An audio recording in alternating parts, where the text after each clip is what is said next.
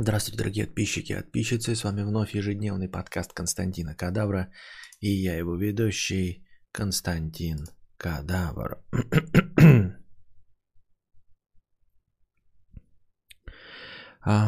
Только что обратил внимание, да, что вот у меня, ну, если вы смотрите мой стрим, видели, как у меня случаются просадки на камере, да, там 15-10 FPS. И я вдруг вспомнил, что когда я играю в игры, в игровые стримы, у меня же идет-то все точности через ту же карту захвата и через тот же самый OBS, и у меня не случается таких просадок до 10 FPS. Вы же, ну, те, кто смотрит мои игровые стримы, замечали, я там вообще в 60 FPS стримлю Егора. И если там просадки случаются, то есть они не такие заметные, это просадки от сансоли, например, да, а вот до 10 FPS не просаживается никогда. Значит, ребята, это не вина компьютера, не вина OBS. Значит, это где-то что-то с камерой происходит. Но почему, я не могу понять. Там как бы камера должна выдавать через этот HDMI, в общем, поток информации. И вроде как он нерегулируемый. То есть камера же предназначена для того, чтобы с рекордером работать. Не может же она так вот проседать, чтобы на рекордер шел такой вот, такое качество картинки, правильно? Может быть, проблема в проводе? Проблема в проводе? Ну, потому что все остальные-то исходные данные те же самые, понимаете? И я не верю, что это может быть косяк просто так камеры. Мне почему-то кажется, что это не может быть косяк камеры. Нашли машину? Не, не нашли. Карта видеозахвата та же самая, что в играх. Ничего не происходит. Этот разветвитель то же самое, через него все идет. Единственное, что мне приходит в голову, это шланг не 2.1. Ну, просто сансоль-то Next Gen, она подключена по своему родному. One X тоже был по своему родному кабелю подключен, а здесь какой-то рандомный HDMI. Может быть, в нем проблема? Кадавр не матерится, потому что думает, что маленький услышит, или Кадавр познал дзен-буддизм? Потому что маленький услышит, только поэтому. Так что, как только мы наберем, или кто-нибудь задонатит мне 390 тысяч, так сразу мы примемся за постройку стримхаты, и там будет Самба де Жанейро. Можно начать записывать на камеру и в OBS показывать камеру, чтобы потом сравнивать записанное на камеру и то, что было на стриме, когда зависает. А зачем? Какой смысл всего этого телодвижения, я понять не могу. Камера записывает, на ней никаких просадок нет в записанном.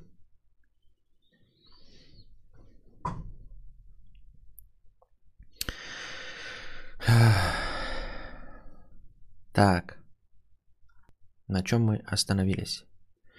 Апас Хуяс, 111 рублей. Может, не надо тебе стримхату? Культурным человеком станешь, мудрым, сдержанным. Ну или кукухой поеду с вашими вопросами.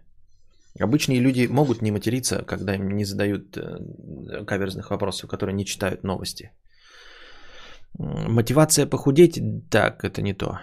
Константин, умеешь ли ты играть в покер? Если умеешь, нравится ли тебе это занятие? Стал бы играть турнир за $5, если выиграл все твое? Умею ли я играть в покер? Умею. Нравится ли мне это занятие? Нет. Стал бы играть в покер за турнир за $5, если бы выиграл все твое? Неа. Но я же уже запускал покер. Оказывается, так давно я в него не играл. Оказывается, он меня вообще не вдохновляет. Ну, прям вообще не вдохновляет. Я, конечно, могу поиграть с друзьями, да? Но прям вот раз в год, раз в 2 года. Так совсем не вдохновляет меня покер. Только прикольно вживую. Ну, что значит вживую? В казино может быть прикольно. А вживую с друзьями не прикольно, когда по очереди вот это вот раздаешь, тасуешь карты. Такое фуфло. Играл я с пацанами в покер вживую. С алкоголем, все, мы толпой собирались. Это такая душнина, понимаете?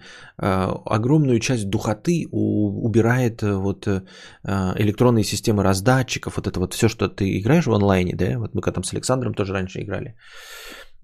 Всю духоту убирает компьютер. То есть он быстро тасует, быстро раздает, у вас только карты. Оп, все, проставили ставки, чик-чик, все, следующая рука. А вживую это одна рука, ёптать, она длится какое-то безумное количество времени. Спасает только то, что ты бухарезишь и разговариваешь, и шутки шутишь. А так абсолютно неинтересное и скучное занятие. Покер в любом виде абсолютно не мое, скучнейшее, блядь. Казалось бы, деньги люблю, но я не верю в то, что можно заработать, и поэтому скучнее покера я не знаю. Только смотреть, как кто-то другой дрочит, сам при этом не дроча. Вот. Спокойный человек, 50 рублей. Мудрец, разъясни, в чем прикол, что все вокруг лыбятся? Я не про людей на улице, а про ютубы, тиктоки, ТВ. Почему нельзя рассказывать что-то со спокойным выражением лица? А серьезное и сосредоточенное лицо – это вообще редкость. Вот прям интересно, чего все лыбятся? Можешь ли это как-то объяснить? Я могу тысячи разными способами это объяснить. Во-первых, в отличие от тебя, всем остальным нравится, что люди лыбятся. Вот, абсолютно всем людям нравятся лучезарные, радующиеся лица на телевидении и в Ютубе в том числе. Вот, потому что унылое ебало твое, спокойный человек, я могу увидеть в жизни. Вот, а я не хочу видеть твое унылое ебало. Унылые ебало я могу видеть в автобусе, там, вообще в общественном транспорте, на улицах, где угодно. Я не хочу приходить еще в интернет, где я выбираю, и смотреть унылые ебала. Ну, потому что для того, чтобы реализовать свои желания в просмотре унылых ебал, у меня есть реальный мир. Для этого нет, вообще ничего не нужно прикладывать, никаких усилий. И я здесь ни за что не отвечаю. То есть я выхожу на улицу и по умолчанию получаю унылые ебла. А потом я прихожу домой, и у меня есть выбор, что смотреть. Понимаешь? Без выбора я смотрю унылые ебала. Поэтому, когда у меня есть выбор, когда я выбираю то, на что смотреть, я выбираю лучезарные красивые лица. Вот. Это раз. И так практически везде. Потому что, несмотря на, как говорят, улыбающихся американцев, да, все равно по большей части улыбаются американцы, если такой миф еще остался, то только когда, ну вот, смотрят на тебя. А если ты идешь в толпе, то ты видишь только угрюмые, стрёмные ебала, как и у нас, как и везде во всем мире. Вот, поэтому человек, приходя домой с работы, хочет смотреть, там, где он выбирает, он выберет смотреть улыбающиеся лица. А во-вторых, если кто-то улыбается, не в последнюю очередь, я думаю, на телевизорах и прочих, как я и говорил, тоже, вот я сижу, вот Светлана мне предъявляет, что я не улыбаюсь. Я все равно сижу с такой полуулыбкой, вынужденной, если ты долгие эфиры ведешь и вообще занимаешься актерством разговорного жанра. Я уже неоднократно об этом говорил, что улыбаться необходимо. Ты таким образом просто открываешь шире рот. То есть на самом деле широкое открывание рта выглядит как полуухмылка. Вот. А если еще по остальным правилам работать так, чтобы видно было верхние зубы, вот, то еще шире нужно рот раскрывать. Конечно, ты можешь просто вбок, но его вбок не легче, чем сотворить улыбку. Вот, поэтому только для того, чтобы четко и внятно выговаривать слова, приходится улыбаться гораздо больше, чем если бы ты просто сидел и не разговаривал. Вот. А это второе. И это все знают, но, то есть те, кто выступают на телевидении и прочее, пятое, десятое. Ну а во-вторых, ты смотришь и слушаешь людей, которые радуются.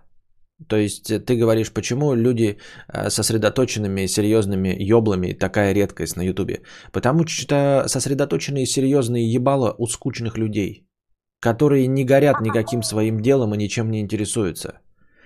Если ты хочешь послушать кого-то, кто знает больше, чем ты, который готов этим делиться, он будет улыбаться, потому что он не скучный человек. Не улыбается скучный человек, которому нечего сказать, у которого ничего за душой нет, у которого в голове пустота. Вот он не улыбается, понимаешь? Делится с тобой. Вот прочитал какие-то статьи, там какой-нибудь Ян Топлис, да? Он вдохновляется этой информацией, и он потому с тобой разговаривает, и это снимает, потому что он улыбается. Понимаешь? Он не улыбается, потому что снимает, а снимает, потому что улыбается. Потому что люди с угрюмыми ёблами, даже если что-то знают, они себя не снимают. Они не показывают себя на Ютубе. Они не хотят, чтобы ты на них смотрел. Поэтому это тупиковая совершенно ситуация. Если ты найдешь человека, который что-то знает, Вот. И при этом он не радуется, ну вот так вот просто не улыбается, и ты ему скажешь: вот, у тебя такие прекрасные знания, наверное, тебя было бы интересно послушать людям. Он просто не согласится сниматься, потому что ему это неинтересно, потому что он этому не радуется процессу. Вот и все. У меня завершились губы улыбаться, даже при желании не могу. Обветрились. Понятно. Это не улыбка, это нервный тик. А на кой еще нужен покер, если бухарезить и шутки не шутить? Ну как там, деньги зарабатывать? Адский сатана, 50 рублей. Вот уже третий раз пытаюсь задонатить тебе, чтобы ты искренне пожелал мне всего плохого, чтобы твоя суперсила сработала и мои дела стали лучше. Но все-таки вселенная тебя слышит, потому что я думал вознаградить тебя потом, а теперь обещаю, что не буду тебя вознаграждать за использование твоей суперсилы. Я уже говорил, суперсилой является то, что, чем ты можешь пользоваться сознательно. Если ты не можешь пользоваться чем-то сознательно, это не суперсила. Это обыграно в практически в каждой экранизации Людей Икс. Обязательно есть какой-то молодой персонаж, который не владеет своей силой, который не может ей управлять. В общем-то, на начальных этапах и все джедаи не умеют там тоже ими управлять своей силой. И всегда это приводит к какой-то сране и поеботе. Вот, так что какой бы ты прекрасной суперспособностью не обладал, пока ты ею не сможешь управлять, это не будет твоей суперсилой, это будет твоим наказанием. Вот, я не умею управлять своей суперспособностью, поэтому это не суперсила.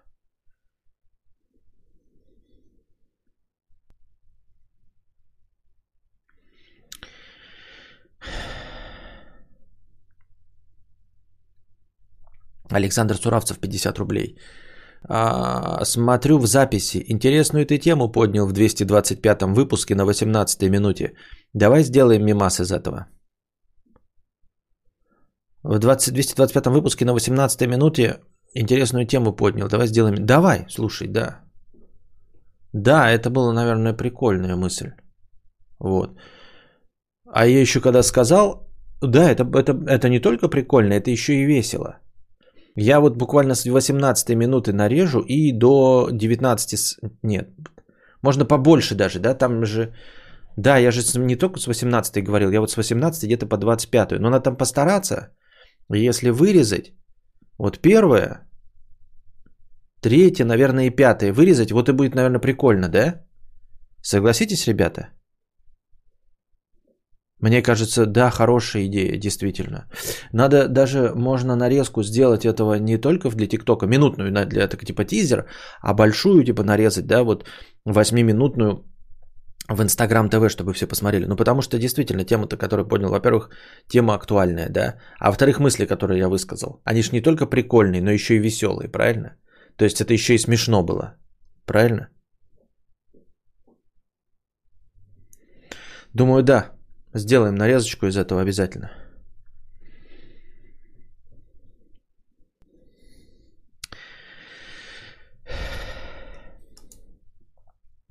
Так. Так. Обломов, 400 рублей. Наша постоянная рубрика «Что дружит беси». Лучше 6 и 8, а 3 на следующую часть. Возможно. Да, можно даже сделать несколько нарезок. Правильно. Согласен с тобой. А можно еще насчет этой темы взять с 5 сезона, 17 выпуска, на 48 минуте там было. Да, добавить. Ну, можно типа одновременно, ну, как бы вперемешку нарезать, тогда будет вообще прикольно и весело. А почему у Витока и Баут какой-то странный значок? Я понимаю, этот значок должен висеть, но... Почему он у него зеленым выглядит? Ну, типа, это же лица подписчиков трупные. Почему у него он так выглядит? Итак, что дружит беси? Вот что первое. Бесит фраза «деньгами не обижу». Во-первых, потому что после этого обычно как раз обижают. Те, кто не обижают, спрашивают сумму, а после того, как услышат, не закатывают глаза. А во-вторых, что это за фраза такая барская? Типа, мол, ну-ну, малыш, не бойся, деньгами не обидим. Ты, блин, кто такой, чтобы тут кого-то обижать или не обижать? Ты тут хозяин, что ли? Ты борчонок, а я холоп. Ну, ты тут сейчас решаешь, обижать меня или нет? Фуфлыжная фраза. Даю всем фрилансерам и работягам совет. Слышите такую фразу? Знаете, скорее всего, вас тут сейчас с деньгами обидят. С вероятностью 100% перед вами не олигарх, не миллиардер и не бизнесмен, а лохопед на старом крузаке. Фанат глухаря и бригады, который покровительственно похлопает вас со словами «деньгами не обижу», а потом, когда в конце работ назовете сумму, будет вопить, как проститутка-истеричка «Чего так дорого?», размахивая своими обоссанными четками и барсеткой. Видимо, да. Есть подозрение, что да, нужно договариваться. И здесь связано все прежде всего с тем, что люди дурачки. Люди думают, что ну, какие-то их объемы денег могут поразить, я не знаю, ну, того, кому они собираются платить. То есть реально люди думают, что накинут 50 рублей, да, там, например, на помойку машины, и думают, что таким образом они типа не обидели деньгами. Вот. Просто люди настолько тупые, что не в курсе, что значит не обижать деньгами, да? Что на самом деле нужно просто лучше договариваться и до переправы, сколько ты заплатишь, и тогда будет все нормально. А фраза «деньгами не обижу», она прежде всего говорит о том, что человек не вовлечен и не понимает, о чем идет речь. Просто смотри, например, да, например, ты приходишь, ну, например, мойку машин, да, тебе говорят, 500 рублей мойка машин. Можно говорить, не я тебя деньгами не обижу, да, чтобы не было вот этой размытой формулировки, а прямо сказать, я заплачу 1000 рублей, если ты помоешь лучше. Вот, если тот там воротит морду, сказать, этого мало, сколько тебе нужно, да, ну, то есть ты назвал 500, я тебе в 2 раза больше даю. Вот, если вы помоете хорошо, и при этом нет никаких «я тебе деньгами обижу, не обижу», все, вот ничего такого нет вообще разговора. Сейчас бы в конце работы сумму называть.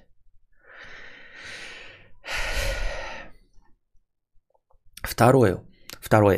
Не помню, вроде ныл про это год назад, но бесят овощи в магазинах, особенно помидоры. Ну такая фигня, ну просто как жрать такое? Из 10 сортов томатов нормальный один, какие-нибудь дорогие азербайджанские розовые грунтовые томаты и черри на ветке. Остальные 9 просто вата. Просто жрешь пустые клетки, наполненные водой. Даже если такой помидор порезать и выжарить всю воду, еле-еле проявляется какой-то вкус, просто... Полное залупе. Такая же фигня с нашинскими манго. Их сырыми кладут в коробки, потом они месяц едут, но в коробках нет солнца. Они типа дозрели, но это вообще не то. В Азии жрешь манго, будто кусок солнца откусил. Будто сама жизнь и здоровье льются тебе в пищевод. У нас жрешь, но будто вата с еле-еле фруктовым вкусом. Вот, мне даже этот компот манговый не понравился. Компот манговый, там даже вкуса манго нет. И это в компоте, который, казалось бы, можно было нарезать на самой Шри-Ланке. Костя, а давай стрим 24 часа, деньгами не обижу. Да. Согласен. Еще охуенно, когда говорит, потом сочтемся. Мир квадратный, за углом встретимся. Вон у голема тоже значок какой-то раковый. Откуда это пошло?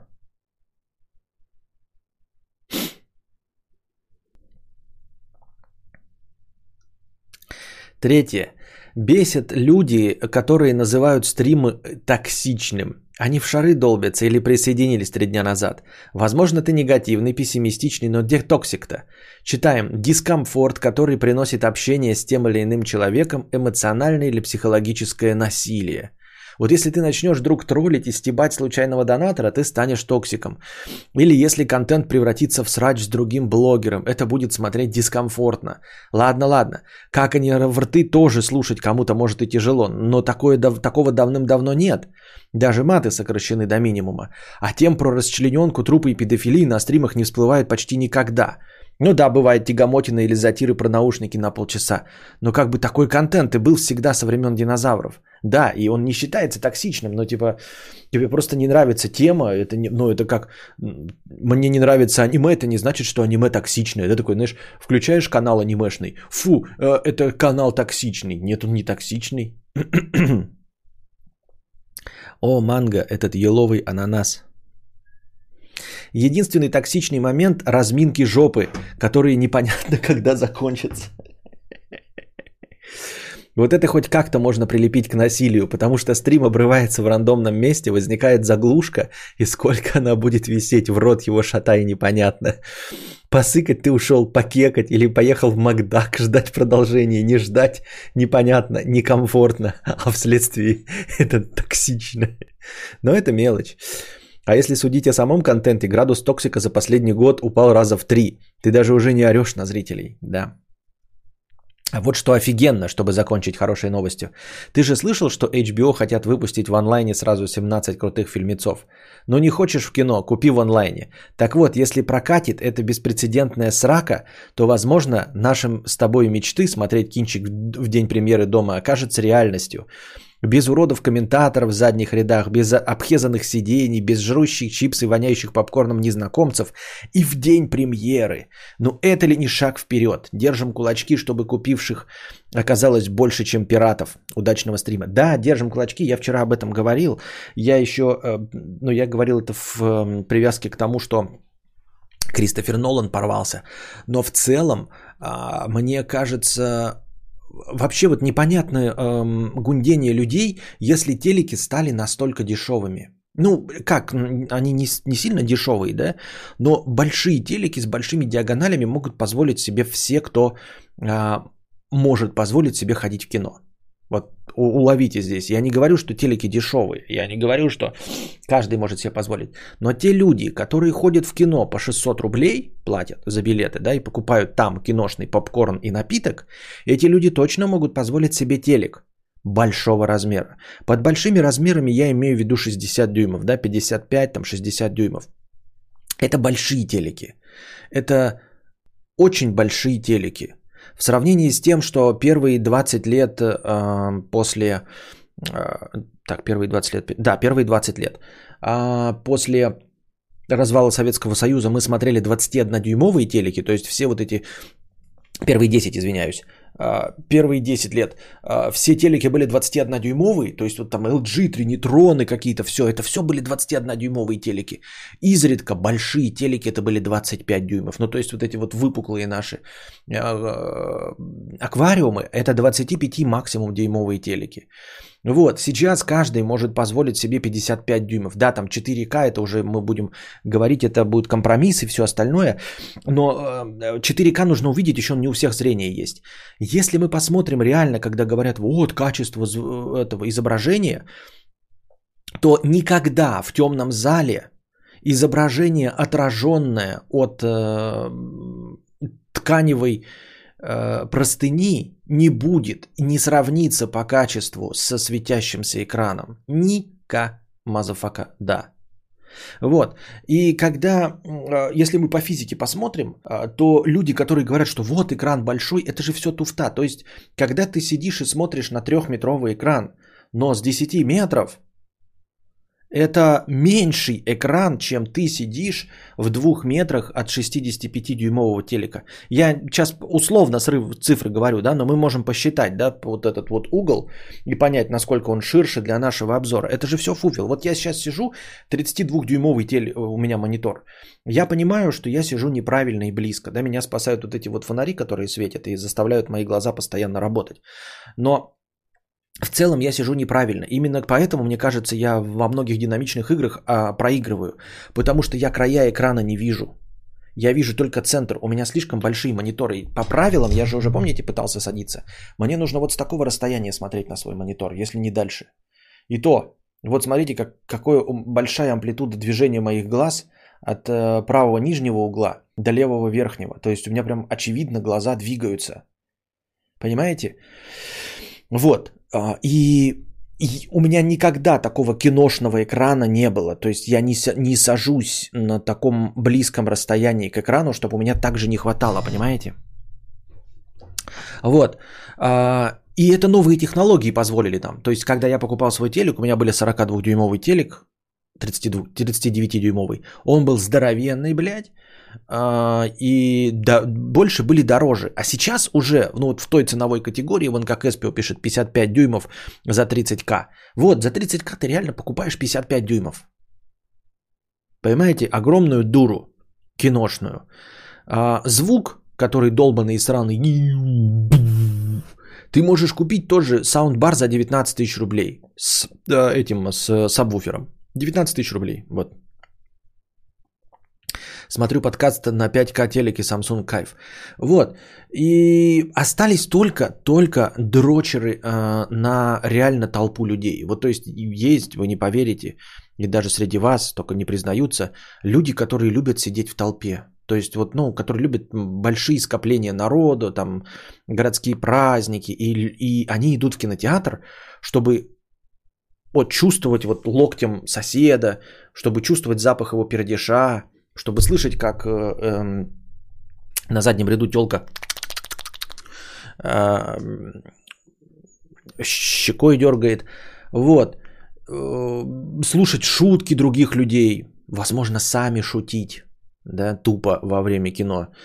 Но я думаю, что очень небольшое количество таких людей есть. И некоторые люди просто до конца не понимают и думают, что в кино им дается какая-то фантастическая картинка и звук. На самом деле, если ты прям реально киноман, то получить качество киношное можно за очень небольшие деньги. А превысить это качество можно чуть-чуть за большие деньги. Но просто получить киношное качество, то есть киношную громкость звука, да, бабахи, и экран, который будет в 1000 раз лучше показывать, чем в кино, можно легко и просто.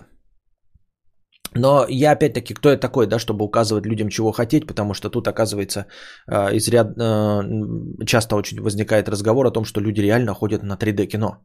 Я помню, как-то срал тут, да, такой говорил, с такой, знаете... с опломбом, дескать, это настолько очевидные вещи, что 3D умерло и нахуй никому не нужно. Ну 3D параша полностью, да, то есть единственный фильм, который был, это был «Аватар», это очень спорный по части 3D-технологии. Вся остальная 3D-технология полностью просрала себя, мне кажется, полным говном. Кажется, что это очевидно, а потом заходишь в чатик, а там люди там пишут: когда есть выбор, я всегда иду на 3D, обожаю 3D-кино, 3D это новые технологии. Такой, шо? Но есть такие люди, есть, которые реально думают, что 3D прям кино. Что? Короче, я к тому, что надеюсь, что таких действительно немного. Вот. Если HBO Max добавит бубняж, то я куплю себе подписку. У меня нет никакой проблемы. Я подписками пользуюсь, покупаю и фильмы, покупаю лицензионные. И Вока покупал за 299, за 399 HD версий. У меня проблемы нет на старте купить и не ходить никуда. И то у меня еще маленький телек, можно будет как-то разжиться и купить большой телек, вообще будет все тип-топ. Титаник 3D вообще не впечатлил. Какой Титаник 3D? Ну и вот. И надеемся, что кинотеатры сдохнут. Но на самом деле там не надо сильно много ждать. То есть... Как вот Дружи пишет, надеемся, что больше будет пиратов и этого. Нам не нужно ждать, чтобы безоговорочная победа была домашнего просмотра. Не этого нужно ждать. Нужно ждать, когда сдохнут кинотеатры. Вот чего нужно ждать. Все. То есть нужно, чтобы просто большинство кинотеатров обанкротились, и студии вынужденно перейдут на эту технологию. Просто, понимаете, нужно обанкротить кинотеатры. Нужно не сделать так, чтобы все не пиратели, да, там, например, или все стали смотреть дома, а в кино не шли. Нет, нужно просто выдержать какую-то границу.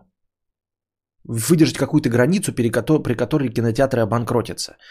Но не стоит ждать. Нет, ребята, это не значит, что будет плохо. Кинотеатры будут жить. Вот. Но нужно, чтобы абсолютно их большинство исчезло. Обанкротилось полностью. И тогда кинотеатры превратятся в театры. Понимаете? Нужно, чтобы у них стал статус театров. Вот ты в большой театр идешь, там билет стоит, блядь, 2500 рублей минимум, да? Ну, например, я не знаю, минимум, конечно, поменьше. Ну вот. И чтобы там остались только исключительно вот дрочеры, которые сидят, хрумкают, да? И вот выходит премьера фильма, и она выходит, и кинотеатров, как и театров на всю Москву, там 5 штук. Вот. Залы переполняются, ты приходишь туда, и там театралы сидят тоже, значит, в длинных платьях на выход, все шутеечники, все смеются, да, вот там все искрометно шутят, когда что-то произносит главный герой на экране. То есть самые отмороженные долбоебы соберутся и будут смотреть свое кино в кинотеатрах, тереться друг об друга локтями, вот, пинать друг другу в седулки впереди сидящих, высокие прически делать, чтобы друг другу мешать. Ну, то есть все в ностальгическом вот таком вот ключе. То есть останется как театр, понимаете, для больших ценителей. И билеты там стоить будут от 1500 рублей. То есть вот только для дрочеров.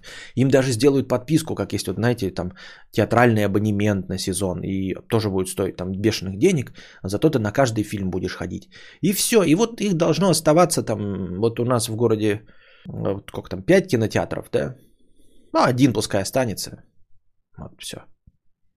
И то многовато, конечно.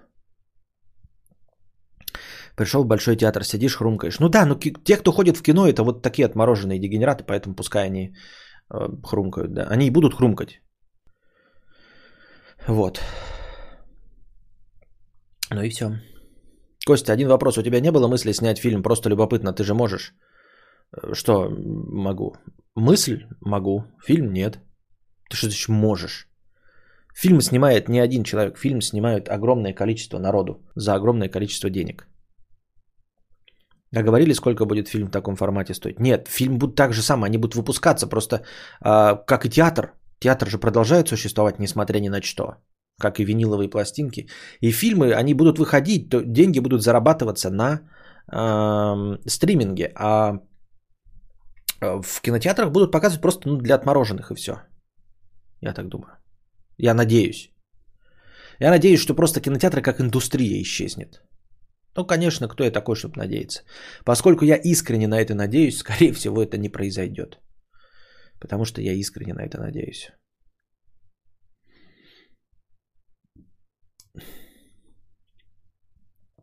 Иван Селянский сын, 600 рублей. Простыня для Толстантина Едавра. Аппетит и апатия. Нужен совет от Толстантина Едавра. Здравствуй, Костик. К тебе часто обращаются с вопросами, которые никак иначе, кроме как «И что ты сделал в таких ситуациях?» не охарактеризуешь, но мой потребует от тебя всех твоих знаний и опыта, который ты набрал за свою жизнь. Не побоюсь даже сказать, что ты из лучших в этом направлении. Также понимаю, что за такие вопросы можно и бан получить, но все же такой вопрос. Как полюбить еду? Так-то я еду люблю, очень даже люблю, особенно если это деликатес какой-то, но люблю на уровне 3 раза укусить, насладиться и все. Ну тут мы тебе, конечно, черной завистью завидуем, что ты именно в таких объемах любишь еду и называешь это любовью к еде, паскуда тварь. А сам процесс сидеть и есть что-то, жевать, это просто каторга. Какая бы вкусная еда ни была, я просто не хочу сидеть и есть. Доесть до последней крошки – это хуже любых пыток. Вроде семья классическая для наших краев. Хлеб всему голова, и как это после школы дитятка не покушает, но я просто не хочу есть. Я, конечно, могу дать тебе советы, да, но мы сейчас дочитаем, но пока на данном этапе я просто не понимаю, зачем. Я не понимаю, зачем ты задаешь этот вопрос и зачем ты хочешь полюбить еду. Чтобы что и что движет такими людьми. Твой вопрос из разряда «Дорогой герочный наркоман, вот расскажи, как полюбить героин». «Дорогой курильщик, расскажи мне, как стать никотинозависимым». «Дорогой алкоголик, скажи мне, как стать алкоголиком». Чтобы что?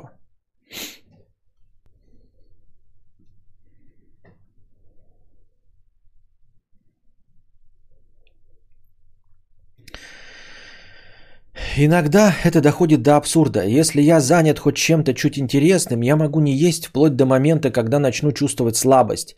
И вроде проблемы нет, просто все так восхваляют еду, что мне кажется, что я от жизни недополучаю радости. Нет, это неправильно. Это неправильно, забей на это все херня полная. Это точности то же самое, что и в огромном количестве фильмов все люди показывают, как пьют алкоголь. Или посмотреть старое кино, в фильмах показывают, как люди курят. А на самом деле нет в этом ничего прикольного. Ни в курении, ни в алкоголе. Ну то есть как бы есть прикольное, да? Но если ты не видишь в этом радости, несмотря на то, что все экраны этим заполнены, это не значит, что это прикольно. Вот нет и все. Понимаешь? Потому что огромное количество экранов также переполнено убийствами. А в убийствах нет ничего прикольного. И в смертях нет ничего прикольного. Хотя все фильмы показывают убийства и смерти. Вот. В точности также, независимо от количества сигарет на экране, я тебе обещаю, это не прикольно. Нихуя не прикольно. Ни в каком виде. Абсолютно. И алкоголь постоянно хлестать в таком не прикольно. И жрать не прикольно. Ты ничего абсолютно не упустил. У тебя здоровое отношение к еде. То, что ты сейчас описываешь, это эталонное здоровое отношение к еде просто как к пище, как к энергии. У тебя идеально выстроенное правильное питание. Ты чувствуешь слабость и тогда только ешь. Когда чувствуешь слабость, никогда у тебя в желудке пусто, никогда ты видишь наклеечку, никогда ты видишь этикеточку, никогда ты чувствуешь запах, а когда ты чувствуешь слабость, то есть когда твой организм подает тебе сигналы о том, что ты голоден, и ты используешь еду исключительно как топливо. 3 раза укусил, топливный бак наполнил, энергии достаточно, и ты не ешь.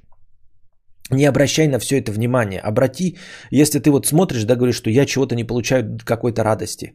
Обрати внимание вот на количество алкоголя на экранах и в жизни других людей. На количество сигарет и табака в жизнях других людей. Обрати на это внимание, и ты же знаешь, что алкоголь и табакокурение это не то, ради чего стоит жить. Это не то, в чем стоит научиться получать кайф. Абсолютно не стоит того, понимаешь? И точности также экстраполируй, я не знаю, спроецируй табакокурение на свою еду. То есть то, что люди вкусно и сочно жрут, это их проблемы. Когда я сочно и вкусно описываю, как я ем, это моя проблема. Понимаешь? Это мои комплексы. Это не значит, что ты должен быть таким же. Радости, которую все другие получают от вкусной еды, пожирая ее тоннами, облизывая пальчики. Радость от поедания вкусной еды не сравнится. Даже, блядь, вот там разница идет на порядки от последующей депрессии, неприятия и стресса, получаемого в связи с лишним весом, с болезнями желудка.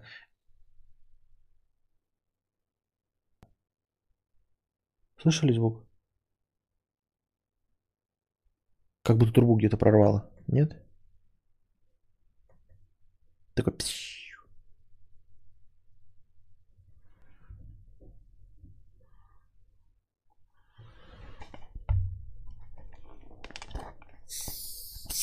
Походу, это он. Так вот.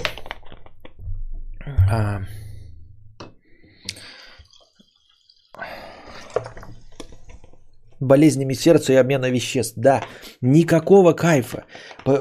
Просто посмотри, опять-таки, да, чтобы ты понимал, что это все. Ты сейчас такой говоришь, ну нет, вот ты ж так вкусно жрешь, а я никогда не рассказываю про то, что я потом чувствую. Понимаешь? И то я очень часто касаюсь того момента, когда мне сложно завязывать шнурки, что у меня одышка, что я хотел бы ползать с ребенком по полу, чтобы играть, а мне это сложно. Мне не хватает энергии, чтобы вести там круглосуточные стримы, чтобы заниматься своими делами, чтобы писать книгу, потому что мне спать постоянно охота. Это все от этого. Я об этом не говорю, и никто об этом не говорит в тех объемах, в которых мы рассказываем, как вкусно есть. И чтобы ты понимала, что я не вру, что это так и есть, что действительно негативных моментов еще больше, чем позитивного от вкуса еды, опять-таки обрати внимание на алкоголь. Хочешь проверить? Возьми любой фильм и выпивай столько, сколько выпивают главные герои этого кино. Да? Потом слови похмелье на следующий день, слови ощущение от того, как ты напился и перепил, как в фильме. Да? А потом еще раз посмотри фильм и посмотри, есть ли в этом фильме похмелье вообще. Герои только пьют, нам никогда не показывают похмелье. Герои только курят, нам никогда не показывают, как они утром кашляют, как они отхаркивают слизь. Понимаешь?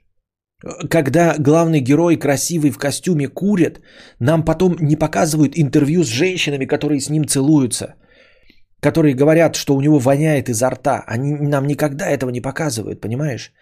Героини там ходят, там дают им, но никогда не говорят там пацом, знаете, документальные кадры. Вы знаете, он такой красивый, так красиво курит, но, блядь, изо рта у него фонит, я ебала в рот просто. Там, блядь, кошки срали, ссали, ебались, сдохли, блядь, разложились и аммиаком все это посыпали. Вот. И ты обнаружишь, что в кино только пьют. Но ты же знаешь, что есть похмелье, а об этом никогда не рассказывают. Что герои только курят, но нам никогда не показывают, как они кашляют, как они задыхаются, как они отхаркивают, как они... Мы даже про болезни сопутствующие даже не говорим. Нам никогда не рассказывают про раки и все остальное, все болезни легких и всего остального. Про цвет кожи нам не говорят, да, как он меняется. Вот, про желтые пальцы, про вонь сопутствующую. Что когда ты вообще куришь, а люди не курящие рядом, они не испытывают кайф от запаха твоего табака. Все остальные тебя сторонятся, потому что запах табака для некурящего человека отвратителен. Вот и так же все полностью с едой. Ты видишь только, как люди наслаждаются. Ты заходишь в кафе и видишь, как Константин Кадавр, обливаясь потом и сальным жиром, ест. А как он потом сидит на толчке, не может просраться, ты не видишь. Как он потом потеет, когда завязывает шнурки, ты не видишь. Как ему хреново, когда он ползает с ребенком, играет, ты не видишь. Как он ходит потом и лечит желудок, ты не видишь. И сколько на таблетки тратит. Как он просыпается от боли в животе, ты не видишь. Ты всего этого не видишь. Ты видишь только, как он наслаждается едой. Я тебе обещаю, я тебе что угодно даю на отсечение, что негативных моментов гораздо больше, чем минутного наслаждения от вкуса еды.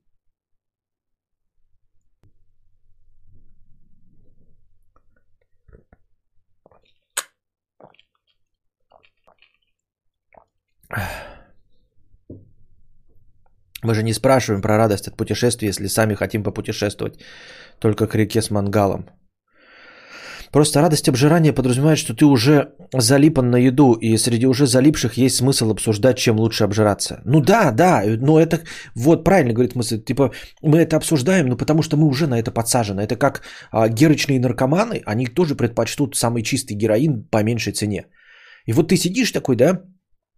Среди наркоманов. У тебя все чисто, хорошо, а они сидят и обсуждают, где бы купить дурь. И как классно будет купить у Асланбека, а тот говорит, нет, у Асланбека теперь, блядь, бодяжный героин. Давай лучше купим у Рашика. У него теперь чистый. А ты сидишь такой, блядь, наверное, это классно. Нет, это не классно.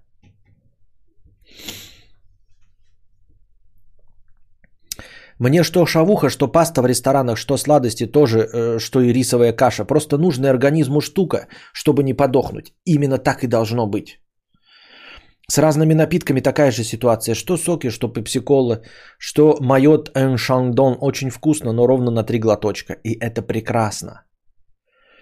Для того, чтобы насладиться вкусом, как раз таки достаточно 3 глоточков. Вот что пойми. У тебя идеальная система выстроена. Ты пойми, 3 глоточка – это все, что нужно, чтобы почувствовать вкус Мойоте Шандон.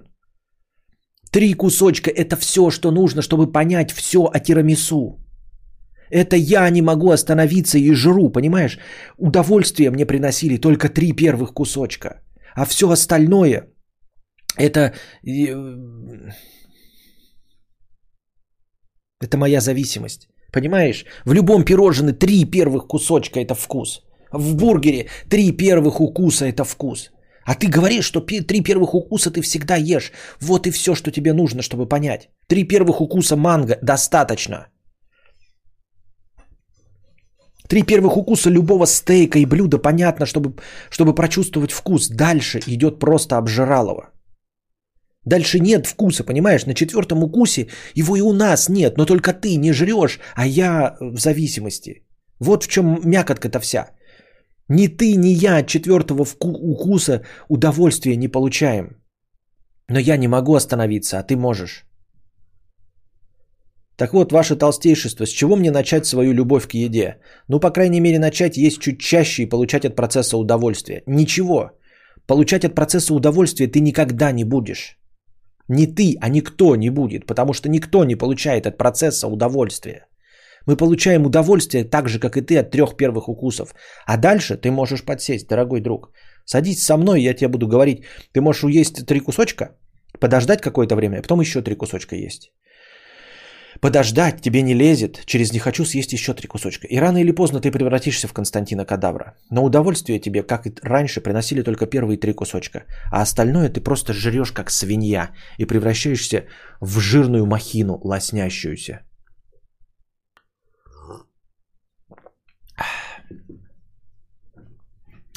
Да и поправиться немножко хотелось бы. На трон императора Толстантина не претендую, но в 23 при росте 180 весить 65 – это такое себе. Это нормально. Это нормально. 180-65 – это нормально. Хотелось бы 70-75 и больше. Хочешь 70-75 и больше – иди в качалку. Иди в качалку, они тебе скажут, есть протеины. Вот, обколешься своими протеинами и накачивай себе денежную массу и все, мышечную массу. Может, тут дело не только в еде, я вообще достаточно апатичный человек. Уже не помню, когда делал хоть что-то с азартом ребенка, который дорвался до PlayStation, пока родителей нет дома. Ни горы, ни секс, ни путешествия, ни спорт, и даже такая заразная штука, как курение сигарет, не может меня завлечь. Я просто не хочу курить больше пачки в неделю. Это все выше, конечно, интереснее, чем еда, но не сильно. Профессия и работа моя тоже не вызывают восторга. Она просто денежная, незаебная для своих денег. Ринуться туда с головой не могу. По части того, что не проецируй, не проводи аналогии с еды со всем остальным. Это все туфта. То, что есть какие-то вещи, которые являются здоровыми. То есть, понимаешь, ты такой, я не хочу ни путешествовать, не хочу ни секса, ни игр, ни еды. Ну, хорошо. Ты такой, может, это проявление моей апатии? Но ты также не хочешь героина, вот, не хочешь ебаться в жопу со спидозными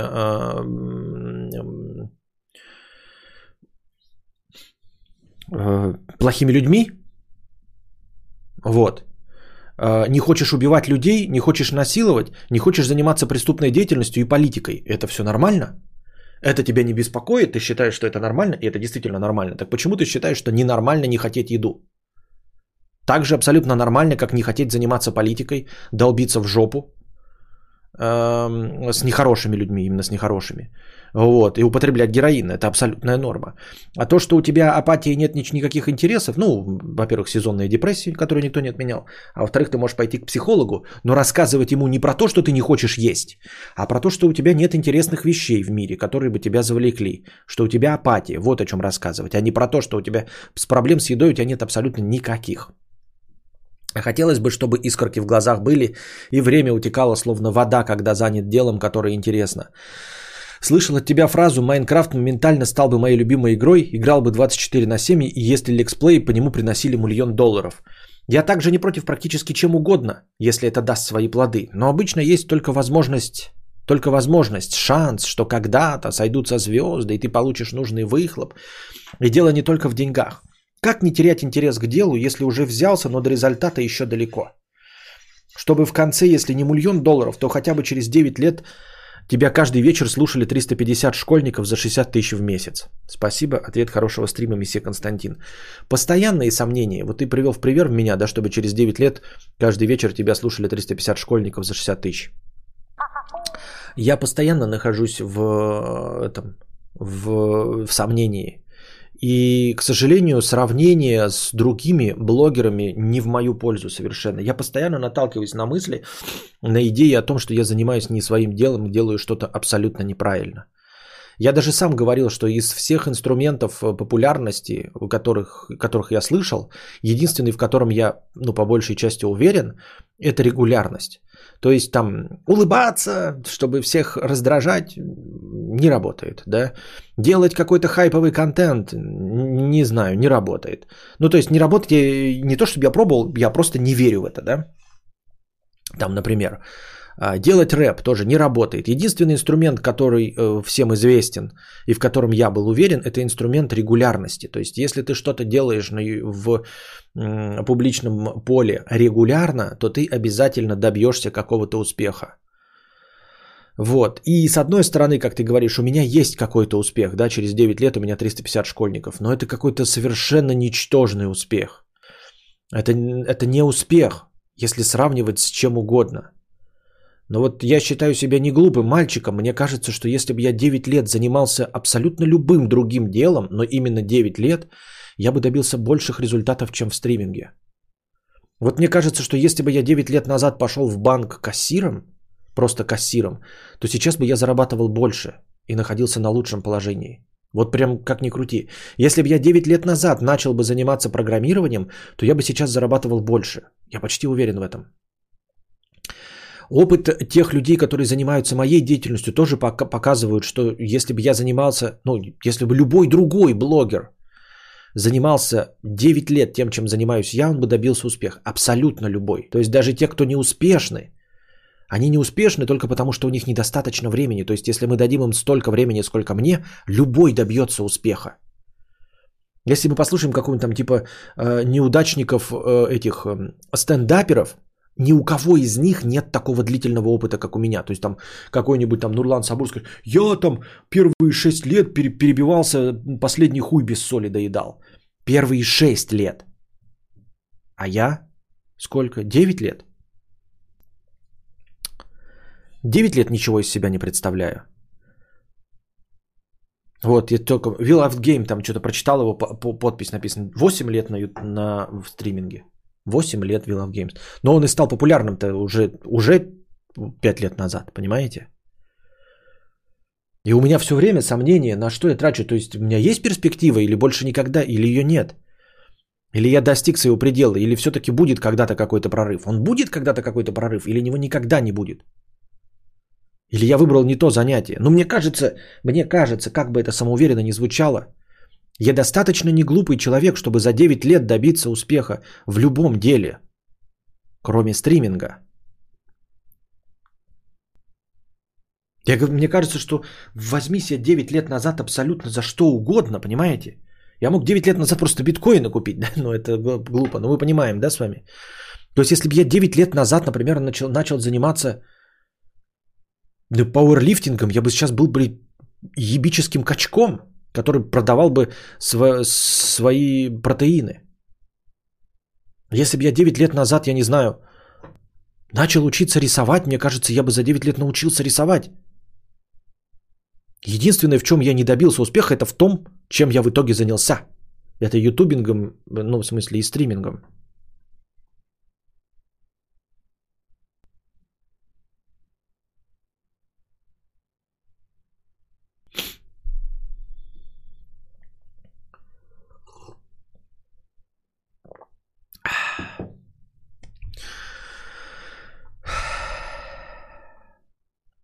Про рисование не научился бы. А мне кажется, научился бы.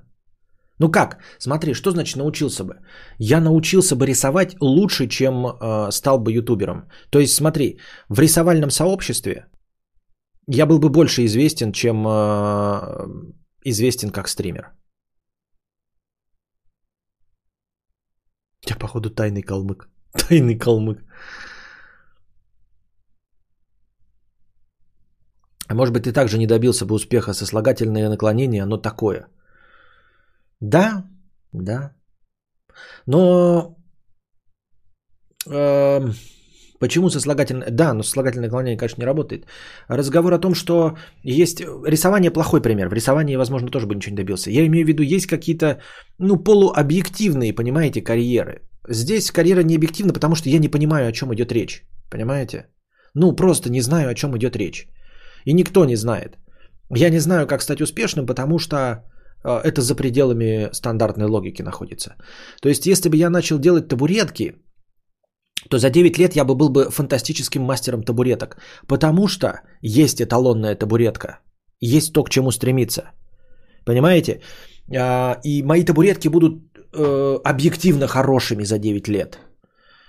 Качество табуретки, его может оценить любой человек, даже который не делает табуретки. Вы увидите и скажете, да, этот человек 9 лет делает табуретки.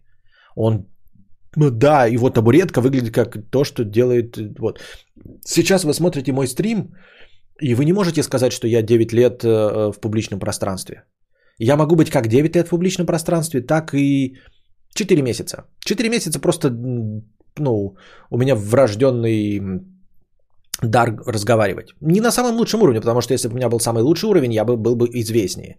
Я на том уровне, который есть. Вот сейчас человек заходит, смотрит у меня зрителей 263. И он такой, этот человек разговаривает на 263 зрителя. Как долго он на ютубе? От 4 месяцев до 9 лет. Когда ты видишь табуретку от человека, делавшего табуретки 9 лет, ты такой, блядь, этот человек точно несколько лет делает табуретки, он охуительно делает табуретки. Я вижу, как он быстро делает табуретку, как он качественно делает табуретку, у него большой опыт. Это объективно, понимаете? Если ты 9 лет находишь банковского работника, который 9 лет вот в банке работал, от кассира прошел там что-то, да, ты ему задаешь вопрос, он знает ответ на все. По крайней мере, я таким работником был. Когда я работал, я за очень короткое время набирался информации обо всем абсолютно. Меня можно было любого аспекта работы спросить, и я все знал. Где, что, зачем, почему, любые нюансы. Ну, то есть, можно было редко попасть в 0,1 каких-то вопросов, которых я не знал бы, где, да? Ну, там, например, блядь, а где старый огнетушитель в твоем магазине, который был до того, как ты здесь? Вот на такой вопрос я не отвечу. А дата, когда принесен новый огнетушитель, я знаю. Понимаете, да? Это я сейчас сам себя захваливаю. Так вот, такой я был работник. Ну, и... Есть объективный, да, то есть ты заходишь, спрашиваешь у человека, задаешь ему какой-то вопрос по его рабочей специальности, по его, ну, как это, по его рабочему месту, и он отвечает, и ты понимаешь, этот человек, наверное, несколько лет здесь работает. То есть ты можешь спросить такой, типа, а были ли у вас, сколько у вас стоили там видеокарта 660-я? Или, блядь, там, GeForce NVIDIA 6600? Я мог бы вспомнить примерную цену, сколько она стоила на тот момент, когда исчезла из продажи. 6600, понимаете? И ты сразу понимаешь, что в тот момент человек работал. А вы сейчас у меня что-то... Вы можете как-то идентифицировать, что я 9 лет на YouTube? Кроме того, что я выгляжу как старик. Но многие на YouTube выглядят как старики. Все, мы ушли в сильный минус. Я давал вам шанс. Я давал себе шанс. Но мы этим шансом не воспользовались. Приходите завтра, приносите свои добровольные пожертвования, а пока держитесь там. Вам всего доброго, хорошего настроения и здоровья.